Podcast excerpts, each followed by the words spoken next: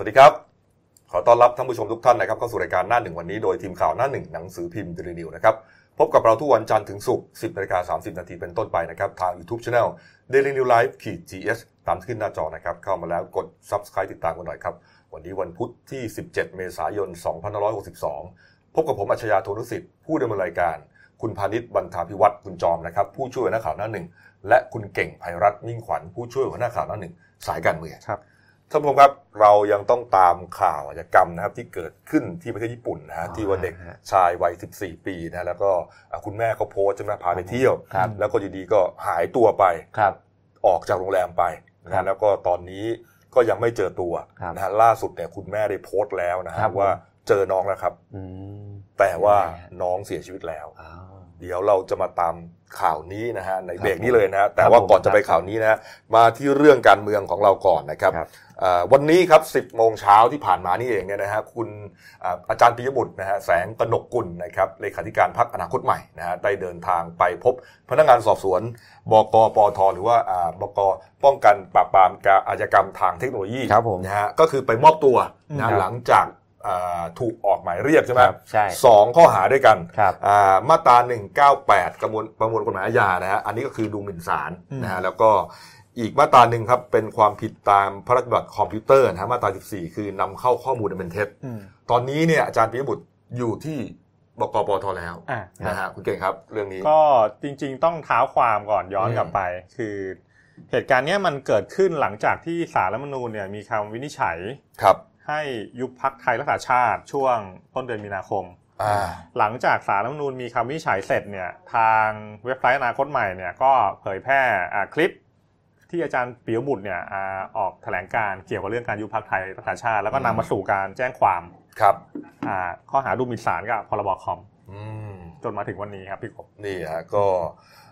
ก่อนหน้านี้เนี่ยอาจารย์ปิยบุตรเนี่ยได้เดินทางไปต่างประเทศไปเที่ยวกับภรรยาไปใช่ฝไหมรั่งเศสเออแล้วก็โพสต์ว่าเดี๋ยวมาแน่ครับ17 เมษายนมาพบพนักงานสอบสวนแน่นอนครับนะฮะตอนนี้พบแล้วเอ่อเราไปตามความคืบหน้านะครับอ่าบรรยากาศสดๆเลยนะฮะที่บกปทนะครับจากคุณจิรวัตรสุขานนท์นะครับเป็นผู้สื่อข่าวหนังสือพิมพ์เดนิวและเดนิวไลน์นะครับสวัสดีครับคุณจิรวัตรครับ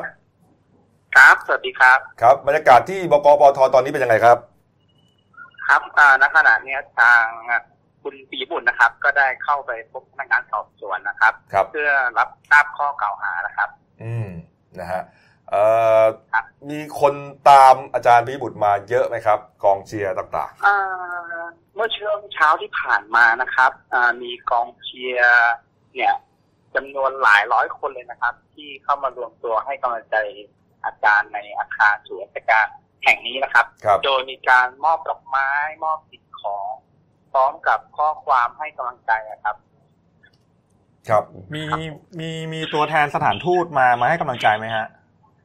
อ่าเบื้องต้นณขณะนี้ยังไม่พบตัวแทนสถานทูตนะครับ เท่าเท่าที่พบก็จะเป็นชาวต่างชาติอ่าเข้าใจว่าจะเป็นผู้สังเกตการณ์แต่ยังไม่ทราบรายละเอียดครับว่าครัเป็บนครับ อาจารย์ปิยบุตรนี่เข้าพบเข้าพบตำรวจอ่าท่านใดครับ ทราบชื่อตำแหน่งไหมฮะอ่าเข้าพบ ท่านตำรวจพันตำรวจเอกอ่าผมไม่แน่ใจครับ เดี๋ยวต้องขอเช็คข้อมูลอีกครั้งหนึงนะครับ ครับ ผมเพราะแล้วว่ามีตอนตำรวจหลายท่านอยู่ในในในในห้องครับเอ่อในกลุ่มของพรรคอนาคตใหม่เนี่ยฮะ นอกจากอาจารย์ปิยบุตรแล้วเนี่ยมีใครมาด้วยไหมครับสมาชิกพรรคนะฮะเอ่อเลขาเอ่อเอ่อมีทางมีทางโฆษกของพรรคอนาคตใหม่อะครับ ครับ ที่มาด้วยเดินทางมาด้วยครับ แล้วก็จะมีบรรดาพวก ผู้สมัครสสครับอ่าที่คอยมาให้กำลังใจด้วยครับ เช่นเดียวกันครับก่อนเข้าพบตำรวจนี่คุณปิยบุตรได้ได้กล่าวอะไรผู้สื่อข่าวไหมครับเอ่อไม่ได้กล่าวอะไรอะครับเพียงแค่ว่าพบแฟนคลับอยู่ด้านล่างครับ แล้วก็เดินทางเข้ามาพบเจ้าที่ตำรวจเลยครับอ่าโดยเดี๋ยวจะมีการให้สัมภาษณ์อีกครั้งหนึ่งหลังจากที่รับทราบข้อกล่าวหาเสร็จแล้วครับ อ่าอ่าแล้วครับ อ่านะบรรยากาศครับผมก็พอคร่าวครับผมๆขอบคุณครับ คุณจิรวัตรครับครับ สวัสดีครับ ครับครับ ขอบคุณครับ ก็พบแล้วนะสองข้อหา คือคือจริง ๆ วันวันนี้จริงๆอะประเด็นที่หลายฝ่ายเขาจับตาดูก็คือว่าตัวแทนสถานทูตเนี่ยจะจะมาเปล่าไปให้กำลังจะไปสังเกตการณ์หรือเปล่า เพราะว่าอืมถ้าเกิดยังจำกันได้ตอนตอนคดีคุณธนาธรที่สนปทุมวันอะอืมมีตัวแทน11ชาติครับเข้าไปแล้วก็ท้ายสุดเกิดเกิดเกิดความไม่พอใจของกระทรวงการต่างประเทศที่เรียกอืมเรียกทูตเนี่ยเออเข้าไปเข้าไปพูดคุยที่ที่อืมกระทรวงก็บอกว่าเออการทำเช่นเนี้ยมันอาจจะผิดมารยาททางการทูตใช่แล้วก็อาจจะเกินเลยกับภารกิจของของการทูตวันนี้ คนก็เลยจับตาดูว่าอืมหลังจากโดนเรียกเข้าไปคุยแล้วเนี่ยตัวแทนสถานทูตเนี่ย จะไปให้กำลังใจแต่ชาวประญี่ปุ่เด็นหรือตเปอนล่าคุณธนาธรเนี่ยอืมทางทางสถานทูตเขาก็ชี้แจงนะบอกว่าอืมปกติครับไม่ได้เกินเลยด้วยไม่ได้เออเสียเขามารยาทอะไรเออเขามันก็ไม่ได้ยอมรับด้วยว่าที่เออไทยไปว่าเขาอย่างนั้นนะเออเออทีนี้ก็มีข่าวว่าพอถึงถึงคิวของอ่าอาจารย์ปิยบุตรเนี่ยครับ ก็อาจจะมีตัวแทนสถานทูตเนี่ยไปเหมือนกัน ก็น่าจะมีนะ แต่ว่าก็ผู้สื่อข่าวของเราบอกว่ายังไม่เห็น ยังไม่เห็นอาจจะยังไม่เห็นไม่ได้บอกว่าจะยังไม่มาอ่าบอกเหมือนกันว่ามีต่างชาติเหมือนกันแต่ไม่ได้เข้าไปถามว่าเป็นใครอะไรยังไงเออคือมันเพิ่งมาไงเออก็บางทีอาจจะข้อมูลอาจจะยังไม่ยังไม่ชัวร์เออต้องรอแป๊บหนึ่งอ้าวนะฮะอืมอะเดี๋ยวเราตามต่อแล้วกัน มาเรื่องการเมืองนะที่น่าสนใจอีกประเด็นหนึ่งนะกรณีของคุณชูวิทย์กมลวิสิทธิ์ครับนะครับที่ โพสต์วิพากษ์วิจารณ์นะฮะโพสต์เฟซบุ๊กนะครับผมเดี๋ยวนี้เขาโพสต์เฟซบุ๊กกันนะโอ้ยคนหนึ่งโพสต์เฟซบุ๊กเปิดประเด็น อีกคนหนึ่งมาโพสต์โต้เออเออคือะอไม่ต้องอาศัยทีวีเฟซบุ๊กนี่แหละเออเนี่ยคุณชูเร็วิทย์ก็มาครับวิพากษ์วิจารณ์ครับพรรคประชาธิปัตย์ครับเรียกว่ารุนแรงเลยนะกันนะฮะอืมเรียกว่าเละเทะครับ นะฮะเออถึงตามสไตล์อะตามสไตล์นะอ่าแล้วก็ประมาณว่าเอ่อแตกเป็นเสียงแน่อืมนะเละเป็นโจ๊กอืมอะไรประมาณนี้นะใครคือตอนตอนนี้สถานการณ์ประชาธิปัตย์อย่างที่คุณชูวิทย์พยายามอธิบาย คือว่ามันตอนนี้เขามองว่าอ่ามันใครมันคุมใครไม่ได้แล้วไง คือว่าอืมต่างคนต่างก็มีความเห็นอยากเป็นรัฐบาลบ้าง อยากเป็นฝ่ายค้านอิสระบ้าง แล้วก็อืมท้ายสุดคุณชูวิทย์เขาก็เลยขมวดปมว่าถ้าเกิดท้ายสุดเนี่ยประชาธิปัตย์ไม่เปลี่ยนเนี่ยอืมเอ่อก็จะแพ้ต่อไปอืมครันะบคราวนี้ทางฝ่ายประชาธิปัตย์ ก็เลยออกมาชี้แจงนะอืมเมื่อวานนี้ครับคุณอลงกรณ์พลบุตรนะครับรักษาการรองหัวหน้าพักประชาธิปัตย์นะก็โพสต์เฟซบุ๊กชี้แจงกรณีคุณวิจารอ่าคุณชูวิทย์เนี่ยวิจารณ์พักประชาธิปัตย์เนี่ยนะก็ประเด็นหลักๆเนี่ยมีหลายเรื่องด้วยกันนะฮะประเด็นเรื่องของอาความเรียกว่าความแตกแยกภายในพักเนี่ยนะคุณอลงกรณ์ก็บอกว่า แสดงว่าคุณชูวิทย์เนี่ยยังไม่เข้าใจธรรมชาติของพรรคประชาธิปัตย์เขาดีอืมเขาบอกว่าอ่า ความเห็นของสมาชิกพรรคเนี่ยครับอ่าโดยส่วนตัวแล้วเนี่ยไม่ใช่ความแตกแยกของพรรคนะพรรคประชาธิปัตย์เขามีหลักการว่าอ่าทุกคนมีความเห็นได้อ่าแต่เมื่อมีมติพรรคออกมาแล้วเนี่ยทุกคนต้องปฏิบัติตามอืมในกรณีที่คุณชูวิทย์บอกว่าพรรคประชาธิปัตย์เละเป็นโจ๊กเนื่องจากว่ามีความเห็นแตกต่างกันในเรื่องจะเป็นรัฐบาลหรือฝ่ายค้านดีเนี่ยอืมแสดงว่าคุณชูวิทย์ไม่เข้าใจอืมไม่เข้าใจพัก อ่านะนี่ประเด็นแรกอืมนะก็ก็จริงๆ สรุปเนี่ยผมอ่านมาแล้วเนี่ยห้าข้อครับห้าหกข้อเนี่ยคุณอือมลงกรณ์เขาพยายามจะอธิบายว่าทุกอย่างขึ้นอยู่กับมติพักท้ายอืมท้ายสุดแค่นั้นเองเออใช่ไหมแล้วแล้วก็ประเด็นที่ว่าอ่าพอมติพักออกมาเนี่ยอืมก็อาจจะมีกลุ่มกลุ่มงูเห่าใช่ไหมอืมกลุ่มงูเห่าออกไปอยู่กับพลังประชารัฐอืมไปร่วมจัดตั้งรัฐบาล กลุ่มคุณอ่าอ่ถาวรเซนเนียมอ่าถาวรเซนเนียมเนี่ยนะฮะแต่เขาก็บอกว่า เชื่อเถอะว่าเขาก็เชื่อนะใช่ไหลังจากมีมติพักแล้วเนี่ย ทุกอย่างจะสงบเออคุณเชื่อไหมคุณเก่งเชื่อไหมก็ต้องรอดูต่อไปจริง ๆ ผมว่าสถานการณ์นี้มันตัดสินใจยากนะอืมคือว่าอ่าอย่างที่คุณชูวิทย์ว่าคะแนนเสียงส่วนหนึ่งของประชาธิปัตย์เนี่ยเขาก็เลือกเพราะว่าอ่าทางคุณอภิสิทธิ์ครับก็คือให้ประกาศแล้วแล้วใช่ไหมตอนตอนนั้นบอกว่าไม่เอาพลังปว่าระชารัว่าฐไม่สนับสนุนพลเอกประยุทธ์ไม่เอาคุณอืมเป็นลุงเป็นตู่นายก อันนี้ก็ตัดสินใจยากยากนะในสถานการณ์อย่างเงี้ยคือไม่แน่ใจว่า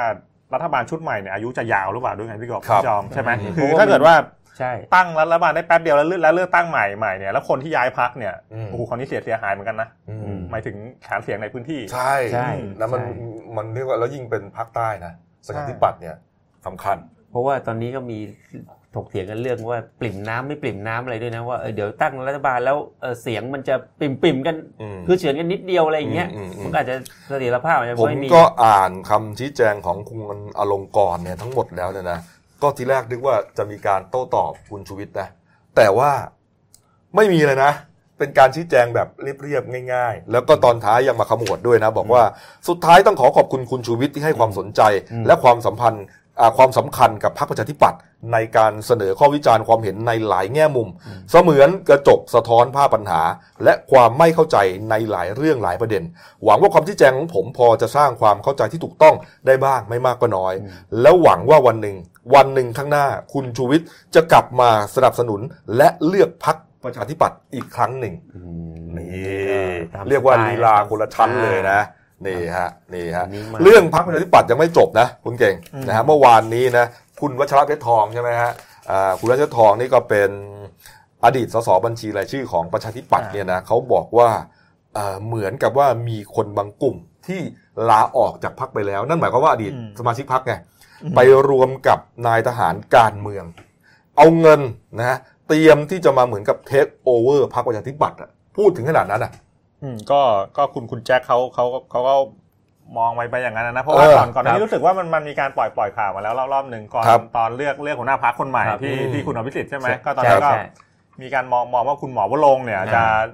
จะมาเป็นอ่าตัวตัวแทนเนี่ยในการที่จะมาบริหารพักคนใหม่ครับจากบางกลุ่มอืมอะไรอย่างนี้ตอนอืมตอนนี้ก็วนกลับมาอีกรอบละอืมเออในในข่าวทำนองนี้ก็เออเดี๋ยวต้องจับตาดูต่อไป เพราะว่าก่อนก่อนหน้านี้มันมีการปล่อยข่าวมาว่าอ่าประชาธิปัตย์เนี่ยเขาไปต่อรองกับพลังประชารัฐขอตำแหน่ง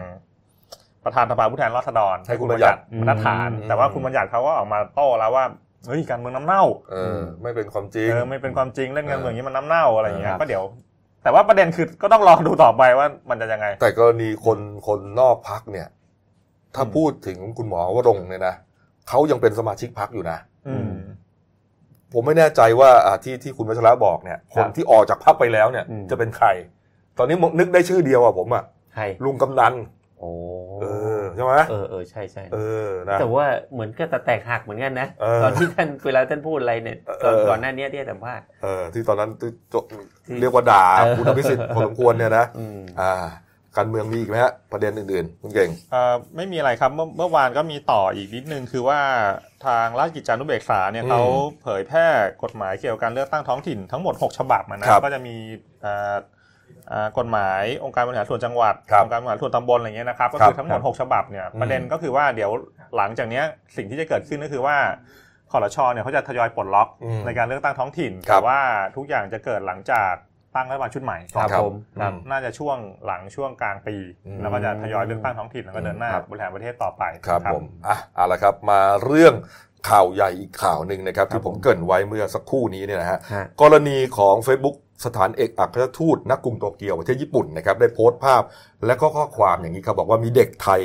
หายตัวไปกลางครับดึกครับนะฮะระหว่างที่ไปเที่ยวกับครอบครัวครับที่กรุงโตเกียวฮะประเทศญี่ปุ่นครับตั้งแต่กลางดึกของคืนวันที่ 15 เมษายนที่ผ่านมาครับแล้วก็มีการขอความช่วยเหลือนะฮะอืมแล้วก็บอกว่าเด็กคนนี้ชื่อว่าเด็กชายเทียน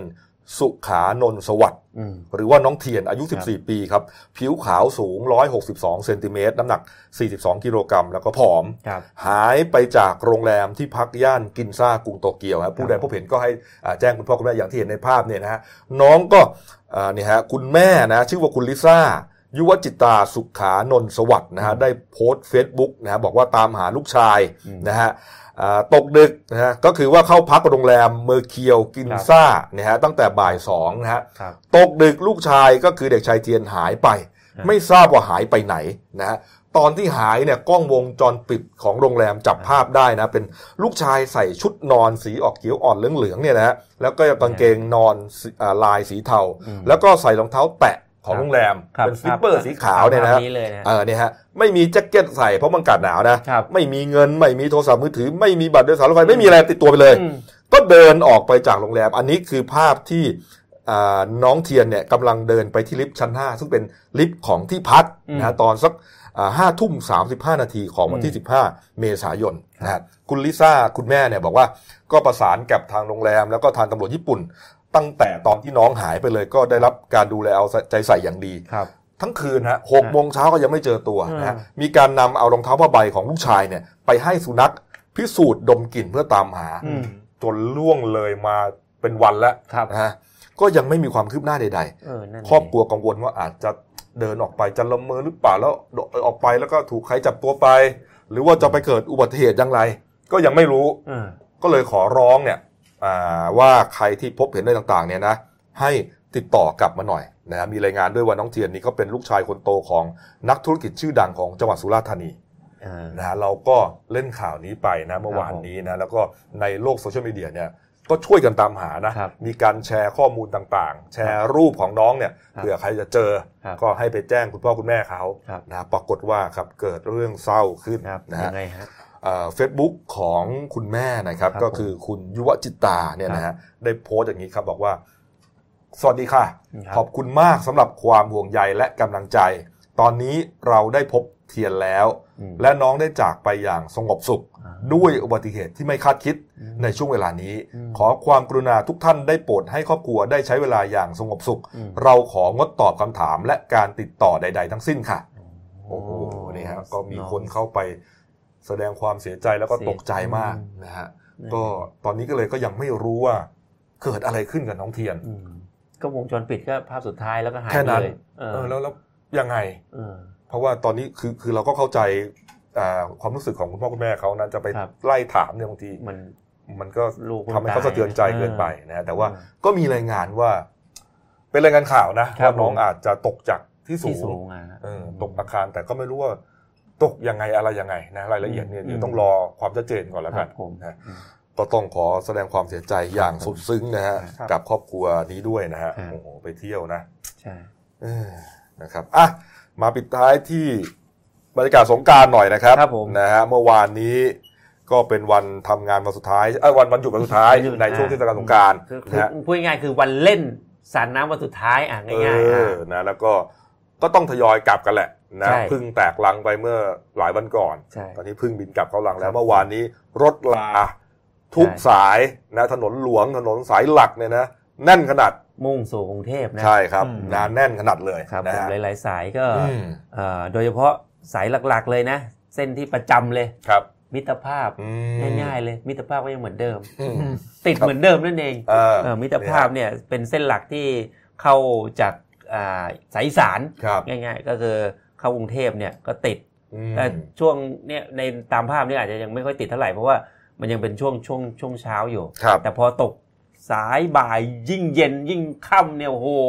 เออไม่ต้องห่วงแล้วครับครับเนี่ยฮะแน่นครับผม นอกจากมิตรภาพนะครับ แล้วก็สายอื่นๆครับสายเอเชียขึ้นเหนืออ่านี่เอก็สายสายเอเชียมาทางอยุธยานี่ก็หนักเลยนี่ก็ไม่แพ้กันอะไม่แพ้แล้วก็ เอ่อเส้นสายใต้ก็โอเคสายใต้ก็หนักเหมือนกันนะครับเส้นเพชรเกษมอืมเพราะว่ามันเป็นเส้นเดียวที่ลงใต้ไงครับมันก็จะคนก็ไปไหนไม่ได้แล้วมันก็มีเส้นนั้นเส้นเดียวแหละเส้นหลักเลยครับก็เข้ามาก็ติดอืมอ่า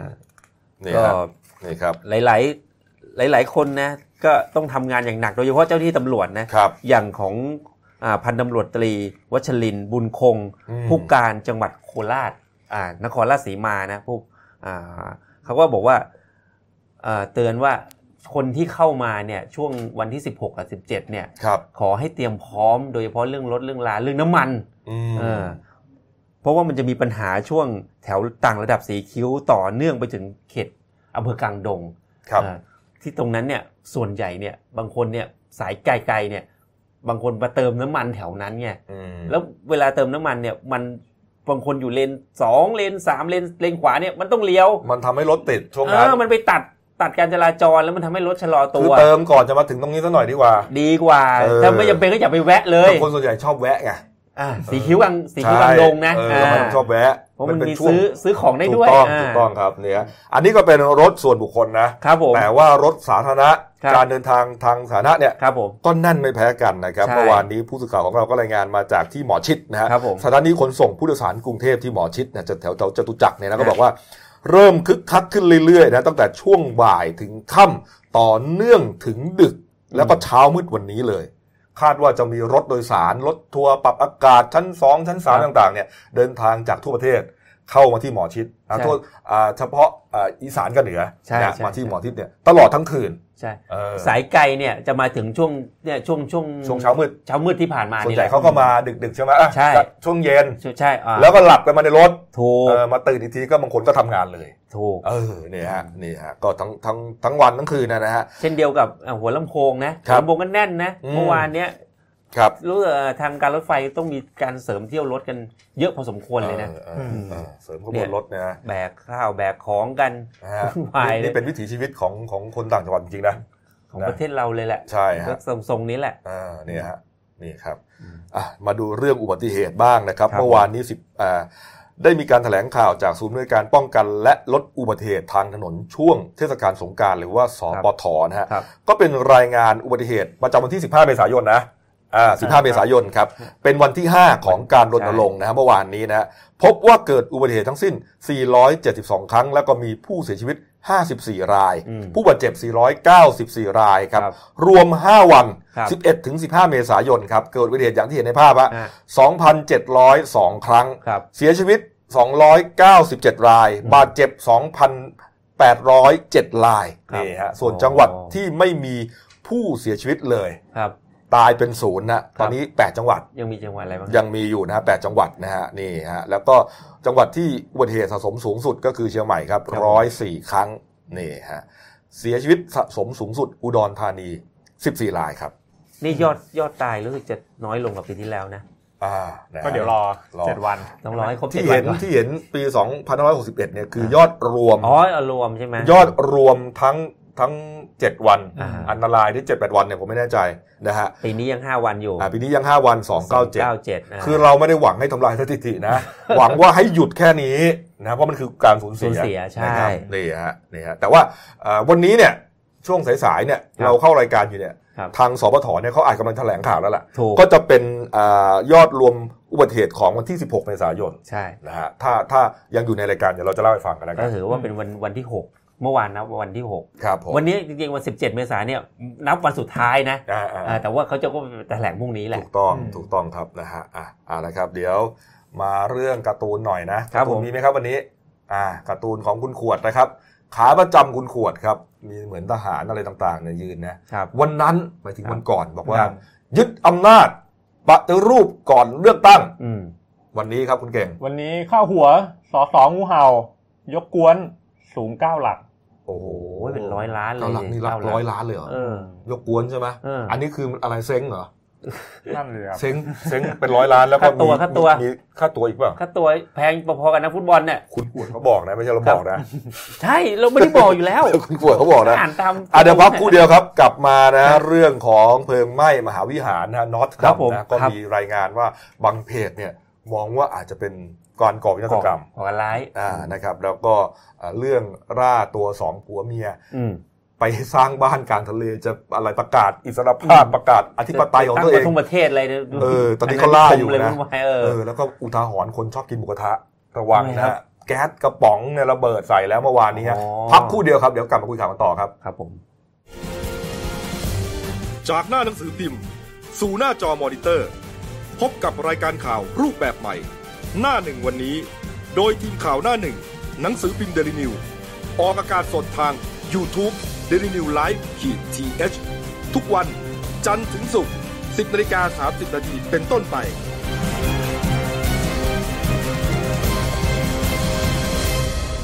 แล้วคุณจะได้รู้จักข่าวที่ลึกยิ่งขึ้น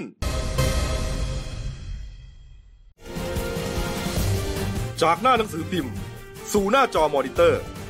พบกับรายการข่าวรูปแบบใหม่ หน้าหนึ่งวันนี้ โดยทีมข่าวหน้าหนึ่ง หนังสือพิมพ์เดลิวิวออกอากาศสดทาง YouTube d e l i n e w l i v e ขีดทีทุกวันจันทร์ถึงศุกร์10นาฬิกา30นาทีเป็นต้นไป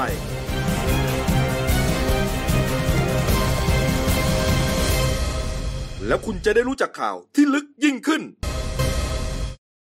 ครับผมกลับเข้าสู่ช่วง 2 ของรายการหน้าหนึ่งวันนี้ครับ คุณเกรียงไกรบัวศรีครับพี่โก้ครับหัวหน้าข่าวหน้าหนึ่งครับครับ สวัสดีครับครับครับท่านผู้ชมครับเมื่อวานนี้ครับ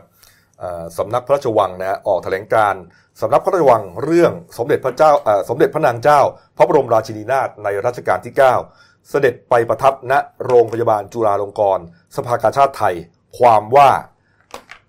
ค่ำวันนี้วันอังคารที่ 16 เมษายน พุทธศักราช 2562 เวลา 18 นาฬิกา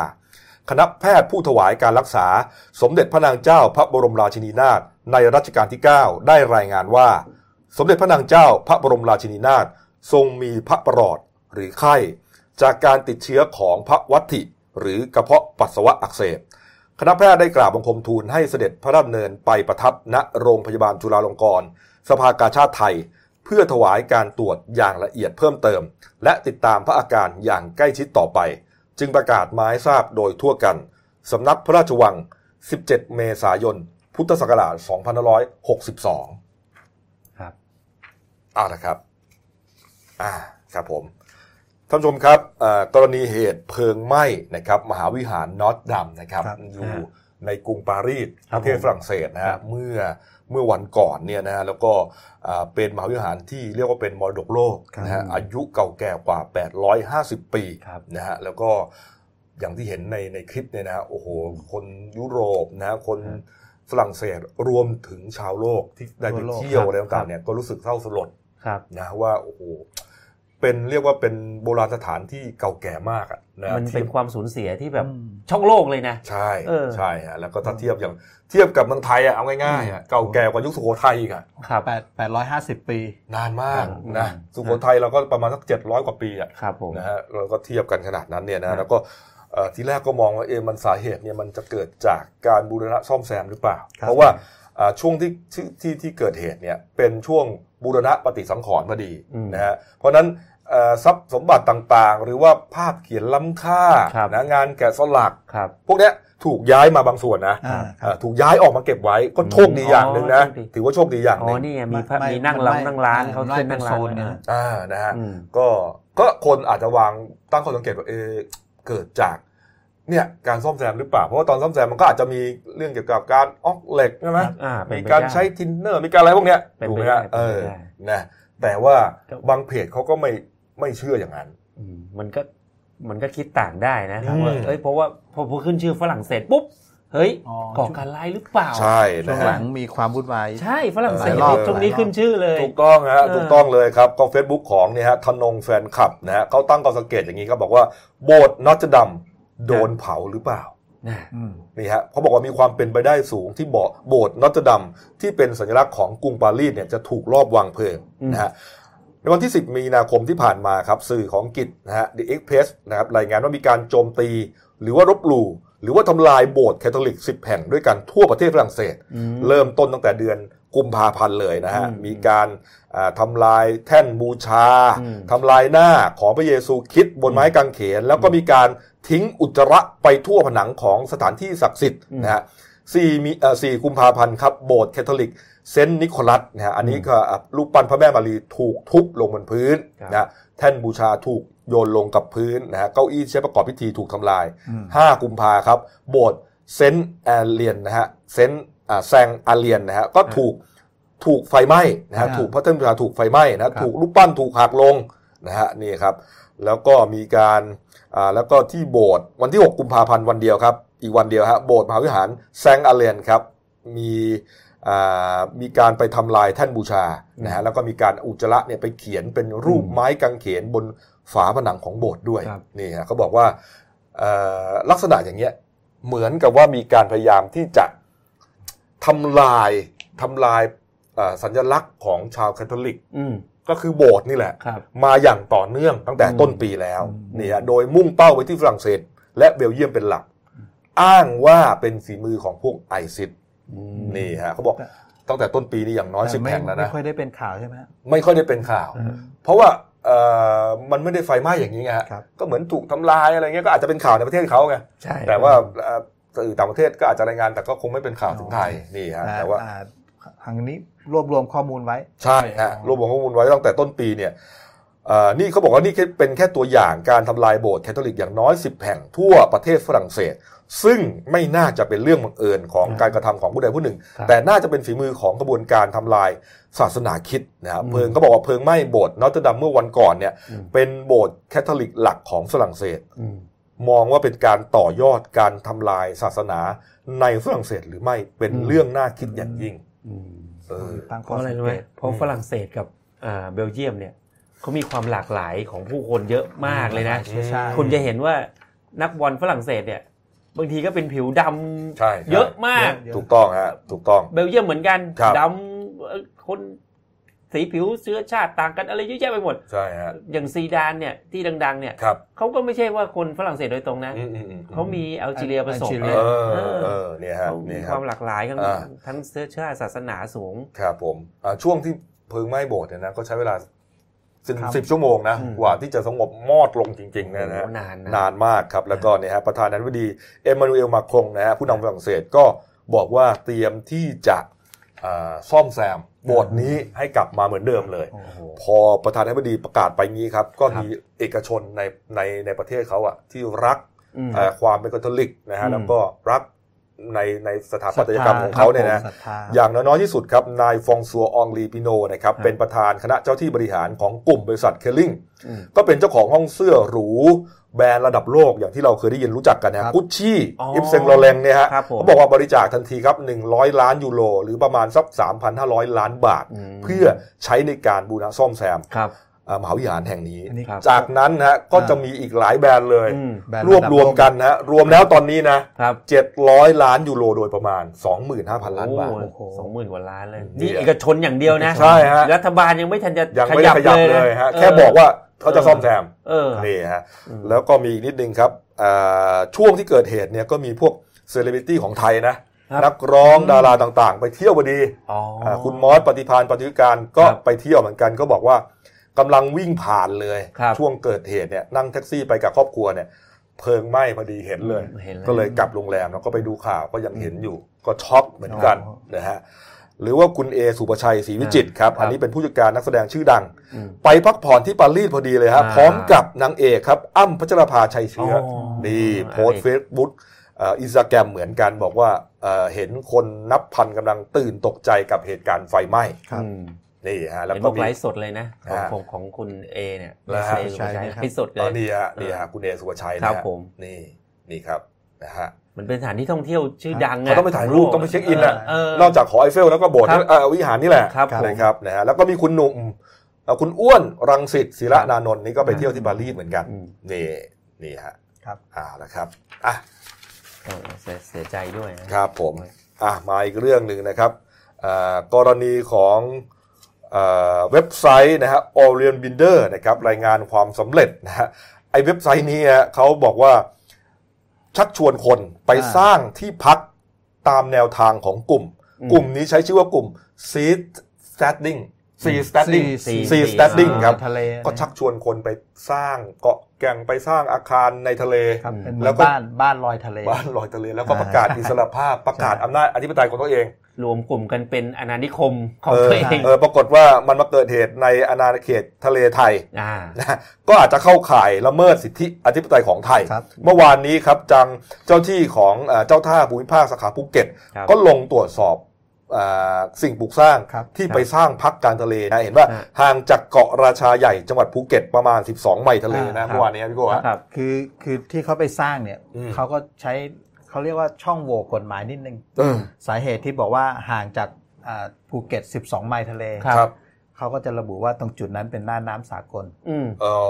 แล้วเขาก็ไม่ได้เพิ่งมาสร้างสร้างมา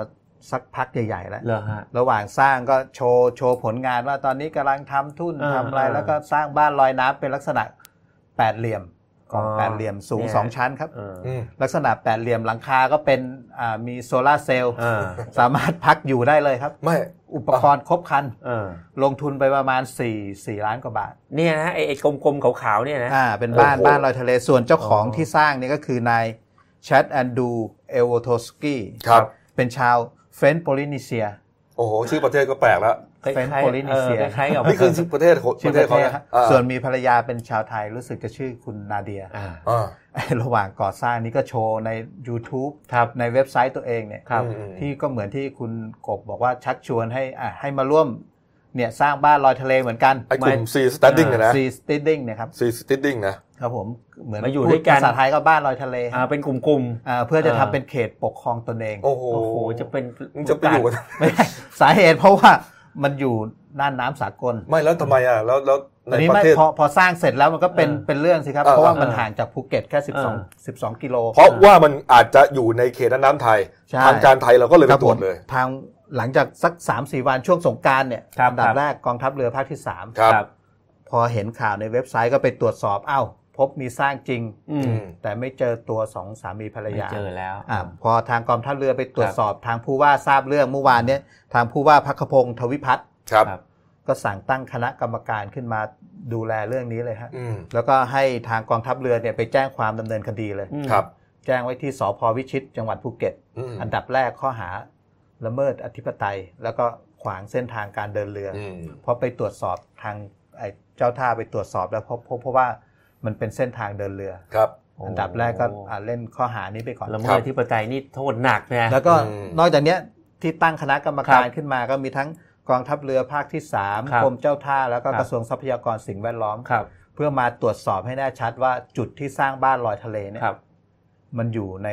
น่านน้ำของใครกันแน่ ซึ่งตอนแรกเขาอ้างว่าน่านน้ำสากลครับอืมเพราะห่างจากภูเก็ตนี่นี่12ฝั่งอันดามันใช่ไหมฝั่งอันดามันครับเออืมเนี่ยฮะเนี่ยฮะก็เลยไปตรวจสอบแล้วตอนนี้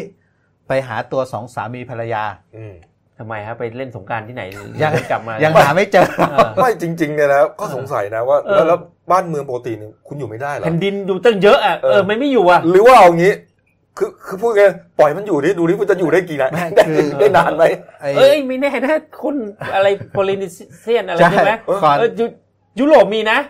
ไม่ใช่ไอ้ไอ้ไอ้เนี่ยไอ้บ้านลอยน้ำเนี่ย เนี่ยเหรอ เออจะกินอะไรกันอะ มีมีครับเขามีมี เป็นกลุ่มเขาเนี่ยเขามีเป็นแบบ เขาก็ถึงตั้งกลุ่มซีสติตติ้งว่าพวกเออบ้านลอยทะเล เออ พวกรักอิสระ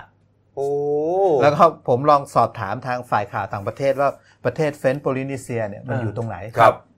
ก็พอไปตรวจสุอ๋ออยู่ทางแปซิฟิกใต้อ๋อ ถ้าให้แปซิฟิกใต้อ่าให้ให้อ่าแล้วอยู่ตรงไหนบอกอ่าอ๋อถ้าให้ดูในแผนที่โลกก็จะอ่าอยู่ประมาณทางตะวันตกเฉียงใต้ของออสเตรเลียออสเตรเลียอ๋ออ่าเป็นประเทศหมู่เกาะเออเออเออเออเป็นอาณานิคมของฝรั่งเศสเอาแล้วไอ้หมู่เกาะนั้นเขาไม่อยู่แล้วเหรอไม่หมู่เกาะก็ยังมีเป็นเป็นแหล่งท่องเที่ยวชื่อดังเออแล้วไม่อยู่ไปล่ะก็แล้วคือแล้วก็ทำไมไม่อยู่น่านน้ำของมึงมันอะเออใช่วันนี้ขยายอาณาเขตไงอ่าใช่ขเขาบอกยายขยายอาณาเอเขอตยาเกขยายชุมชนก็จะโดนกองทัพเรือ เล่นเอาสิเนี่ยทั้งทั้งทั้งที่ประเทศเขาเป็นหมู่เกาะท่องเที่ยวที่สวยงามเออที่ชื่อดังก็คือครับเกาะไตาฮิติผมอ๋อผมว่าไทติมันเป็นเรื่องของอะไรอะเรื่องของความอยากทำมากกว่า ความชอบส่วนตัวเออให้อะเป็นคุณเนี่ยจะไปอยู่ปะล่ะ ไม่ต่อให้แบบว่ามีเครื่องอำนวยความสะดวลกงครบทุนครันไปเนี่ยสี่ได้หรอกสี่ล้านเออกว่าบาทภายในนี่อุปกรณ์คือยังชีพดำรได้งเลยชีพอยู่เต็มได้กันเป็นปีสาอะเหตุเพราะเอาง่ายมีไฟฟ้าก็คือหลังคาโซลาร์เซลล์ๆโซลาร์เซลล์อะอ่าก็น้ำอะมีน้ำอะไฟฟ้า น้ำเขาจะมีเรือเรือเขาจะผูกไว้ข้างๆ ข้างก็สามารถนำน้ำจืดมาได้ ผมว่านะ ข้างในเนี่ยอาจจะติดตั้งไอ้นั่นนะไอ้เครื่องกรองน้ำจากไอ้กรองน้ำเค็มเป็นน้ำจืดอะอ่ามีนะม เหมือนกับที่ในเรือดำน้ำเรือดำน้ำที่เขาเขาทำกันนะเรือเรือสมุทรขนาดใหญ่เขาทำกันน่ะอืมเออเอาสรุปว่าตอนนี้ยังตามหาตัวอยู่ อ๋อผมรู้แล้ว ที่เขามาทำที่ไทยเพราะอะไรเออเมียเขาอะ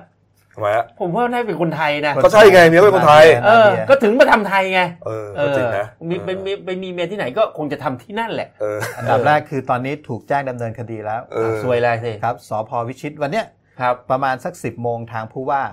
ก็ยังเนี่ยประชุมคณะกรรมการที่เกี่ยวข้อง ครับ ประชุมหาแนวทางการป้องกันว่าจะไม่มีใครมาสเพื่ร้าองเพื่อตามหาตัวแล้วอ่าตามหาตัวหนึ่งแล้วอัดับแรกเพราะได้แจ้งความไปแล้วอ่าแล้วก็ส่วนอ่าบ้านลอยทะเลนี่ก็สั่งให้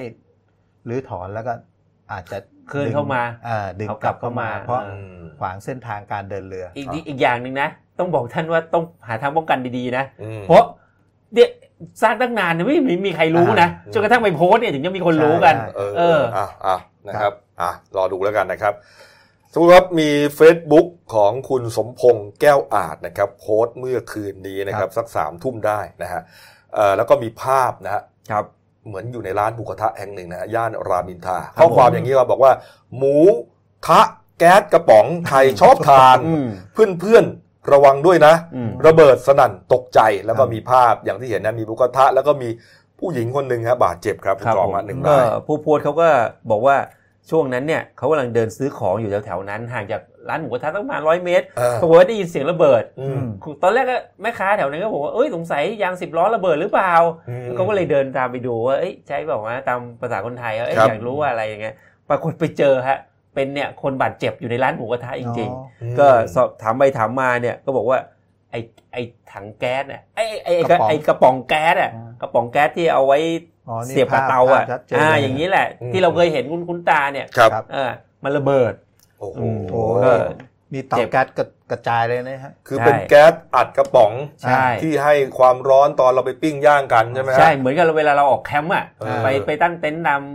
ตามเขาใหญ่อะไรพวกคือเนี้ยปกติเนี่ยเขามีขายปกติ มีมีปกติเอแหละอแต่ว่าเอ่อเขาไม่แนะนำให้ไปอัดเอง ใช่ใช่ไหมใช่ฮะใช่อย่างเนี่ยอย่างรองศาสตราจารย์ ดร วิรชัยพุทธิวงศ์เนี่ยอาจารย์และนักวิชาการสาขาเคมีอินทรีย์ มหาวิทยาลัยเกษตรศาสตร์เนี่ยอืมท่านก็ท่านก็โพสต์ถึงอ่าสาเหตุเอาไว้นะว่าสงเอ่อเขาต้องข้อสังเกตไว่าประมาณนี้ว่า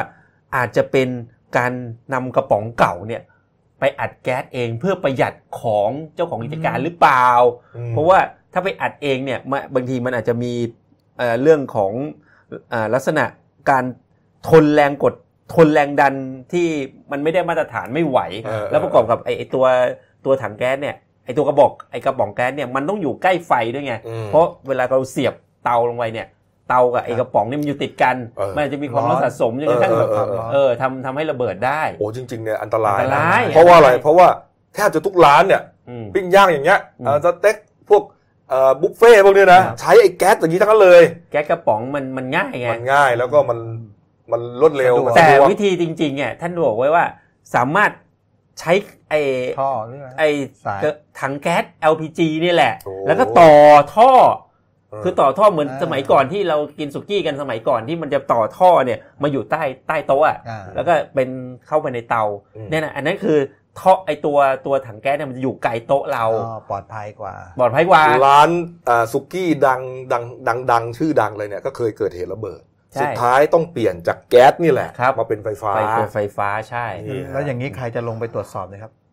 ก็ต้องเป็นกทมหรือกทมหรือว่าเอ่อสำนักงานคุ้มครองผู้บริโภคหรือเปล่าอ่าครับแต่ผมมองเนี่ยนะครับ เขาไม่กลัวกันหรอก เนี่ยใช่คือไม่กลัวทั้งไอ้คนขายไม่กลัวทั้งไอ้คนกินเนี่ยอ่าก็ยังกินกันต่อเชื่อไหมคุณคุณก็เคยกินใช่ไหมผมก็กินอ่านี่ผมยังนึกถึงเลยเนี่ยผมเพิ่งกินมาในร้านเพื่อนเนี่ยก็ใช้เหรอไอ้แก๊สอย่างเงี้ยแล้วพอหมดอ่าก็มาเปลี่ยนให้นะก็บอกเอ้ยน้องมาเปลี่ยนหน่อยมันก็มาถอด ปุงบังปุงปังแล้วก็เปลี่ยนอ่าร้านเพื่อนคุณอยู่ตรงไหนฮะหลายที่อ๋ออืมใช้บแก๊อสกมาเอาเลเอายเอานี่บอกพิกัดมาเลยเออหลายที่เนี่ยก็คืออันตรายครับก็คือเราคิดว่าเฮ้ยฮะโอ้โห อย่างนี้มันทุ่วงเทพนะมันใช่มันมันมันอาจจะเกิดเหอันตุนี้ได้ต้องไปคือหาโอเคสาเหตุด้วยใช่ไอ้ระเบิดเนี่ยไอ้ไอ้ตัวกระป๋องอะมันอาจจะไม่แรงมากหรอกครับแต่บางทีแบบน้ำแกงน้ำแกงอะไรที่แบบเรากำลังทำกันอยู่เนี่ย มันกระเด็นมาโดผมนว่าแก๊สนี่อันตรายนะคือมัน มันอืมฟุ้งอะตุ้มอืมมันน้อยไงด้วยความที่เป็นกระป๋องอะ มันน้อย มันอันระเบิดเนี่ยอันระเบิดจริงแต่ว่ามันคือความเสียหายอะ ถ้ามันไม่ได้โดนจุดสำคัญจริงอะอาจอาจจะไม่ถึงกับเสียชีวิตหรอกอืมแต่ว่ามันก็อันตรายเสียแหละอืมอันตรายก็เหมือนกับเราเล่นเล่นพุเล่นประอาทัดจารย์วีรชัยบอกว่าเหมือนกับว่ามีระเบิดเพลิงลูกย่อมย่อมๆลูกหนึ่งเลยเหมือนกันนะเวลามันระเบิดขึ้นมาเนี่ยนะเออมันก็ไม่ใช่ว่า ไม่ใช่ว่าไม่มีอะไรนะ เออถ้ามันอยู่จังหวะเรา มันอยู่ที่ปริมาณ เออแก๊สที่อยู่ในกระป๋องไงเออมันก็ปุ้งขึ้นมานี่มันก็เป็นไปได้นะเออก็ดำอย่าทำไปเล่นกันแล้วกันนะฮะผมก็ยื่นหน้าไปก็ต้องพระดีมัดระวังนะฮะาอันนี้เขาอยู่บอกว่าอยู่แถวไหนนะ ตลาดหมูกระทะย่านรามอินทรารามอินทราเออก็ไม่รู้โอ้โหรามอินทราก็ยาวอะไม่รู้ครับแถวไหนอะนะครับเราเอาละครับต้องไปผู้เกี่ยวข้องนะฝากไว้หน่อยครับก็ไปตรวจสอบหน่อยต้องตรวจสอบครับครับผมครับมันผมเป็นอันตรายครับผมท่านผู้ชมครับมีครับเรื่องจะแจ้งให้ทราบนะครับ วันนี้ครับตั้งแต่เวลา 16นาฬิกาหรือว่าบ่าย4โมงเนี่ยนะครับจนถึง3ทุ่มครึ่งนะฮะจะมีรุยเอ่อการซ้อมริ้วขบวน พระบรมราชสิริยยศนะครับครับพยุหญาตราทางสถลมาศนะครับอืมในการเสด็จ พระราชดำเนินเลียบพระนครนะฮะอืมหรือว่าริ้วขบวนที่ 3 ในพื้นที่จริงครั้งแรกนะฮะอืมจากพระบรมมหาราชวัง ไปยังวัดบวรนิเวศ ราชวรวิหารนะครัฮะบแล้วก็วัดราชบพิตรสถิตมหาศรีมารามครับนะฮะแล้วก็วัดพระเชตุพนวิมลมังคลารามเนี่ยครัฮะบแล้วก็กลับมายังพระบรมมหาราชวังครับผมนะ เพราะฉะนั้นในช่วงเวลาดังกล่าวครับครับจะมีการปิดปิดถถนนนนนะฮะก็ถูกเปิดเผยจากพลตำรวจตรีจิรสันแก้วแสงเอกนะครับรองผู้จัดการตำรวจนครบาลนะฮะบอกว่าในวันเวลาดังกล่าว คือวันนี้แหละครับบ่ายสี่โมงเย็นเป็นต้นไปถึงสามทุ่มครึ่งเนี่ยนะครัฮะบจะมีการปิดถนนทั้งสิ้นนะฮะสี่สิบสายด้วยกันโอ้โหสี่นะฮะสายสี่สิบสายด้วยกันคร่าวๆก็คือเอ่อส่วนใหญ่ก็จะเป็นถนนบริเวณรอบๆพระบรมมหาราชวังอ๋อครับนะฮะแล้วก็อีกหลายสายเลยเนี่ยนะฮะเนี่ยฮะเราก็จะมีภาพขึ้นให้ดูฮะก็อ่านเอาก็แล้วกันนะครับ ก็แต่ว่าเขาไม่ได้ปิดตั้งแต่สี่โมงเย็นถึงสามทุ่มครึ่งทั้งหมดนะครับอืมอ่าเขาก็จะปิดปิดบางช่วงปิดเป็นบางช่วงหมายความว่าอ๋อปิดเป็นพอพอขบวนช่วงหนึ่งขบวนผ่านไปแล้วอ่าผ่านถนนนี้ไปแล้วครับครับดูแล้วไม่มีอะไรแล้วขี้คายแล้วก็จะเปิดเหมือนกันอ๋อแต่ว่าเวลาเขาปิดพอเวลาเขาแจ้งก็ต้องแจ้งปิดทั้งหมดไปก่อน แต่เอาอย่างนี้แล้วกันใครไม่มีกิจจำเป็นน่ะถูกต้องครับก็อย่าไปผ่าน ถูกต้องครับก็จะได้ลดเรื่องการจราจรถูกนะฮะครับแล้วก็ผมนะครับนะฮะนอกจากนี้ครับในวันพรุ่งนี้ครับ 18 เมษายนครับก็จะมีริ้วขบวนแห่ เชิญคนโทน้ำอภิเษกนะครับจากครับกระทรวงมหาดไทยครับไปยังวัดสุทัศน์นะฮะอืมช่วงเช้าเลย8โมงครึ่งผมครับนะฮะเพื่อประกอบพิธีเสกน้ำอภิเษกรวมนะครัฮะบอ่าในเวลา 17นาฬิกา19 นาทีถึง 3 ทุ่มครึ่งต่อครับคือ คือแห่เชิญเนี่ยตอนเช้าครับไปรวมกันที่วัดสุทัศน์ครับครับแล้วก็จะมีพิธีพิธีเสกรวมเนี่ยช่วงเย็นอ๋อ5โมงอ๋อตามเวลาประนะวัติศาสตร์17นาฬิกา19 นาทีถึง 3 ทุ่มครึ่งครับนะครับเพราะฉะนั้นช่วงเช้าก็ก็ก็ต้องอ่า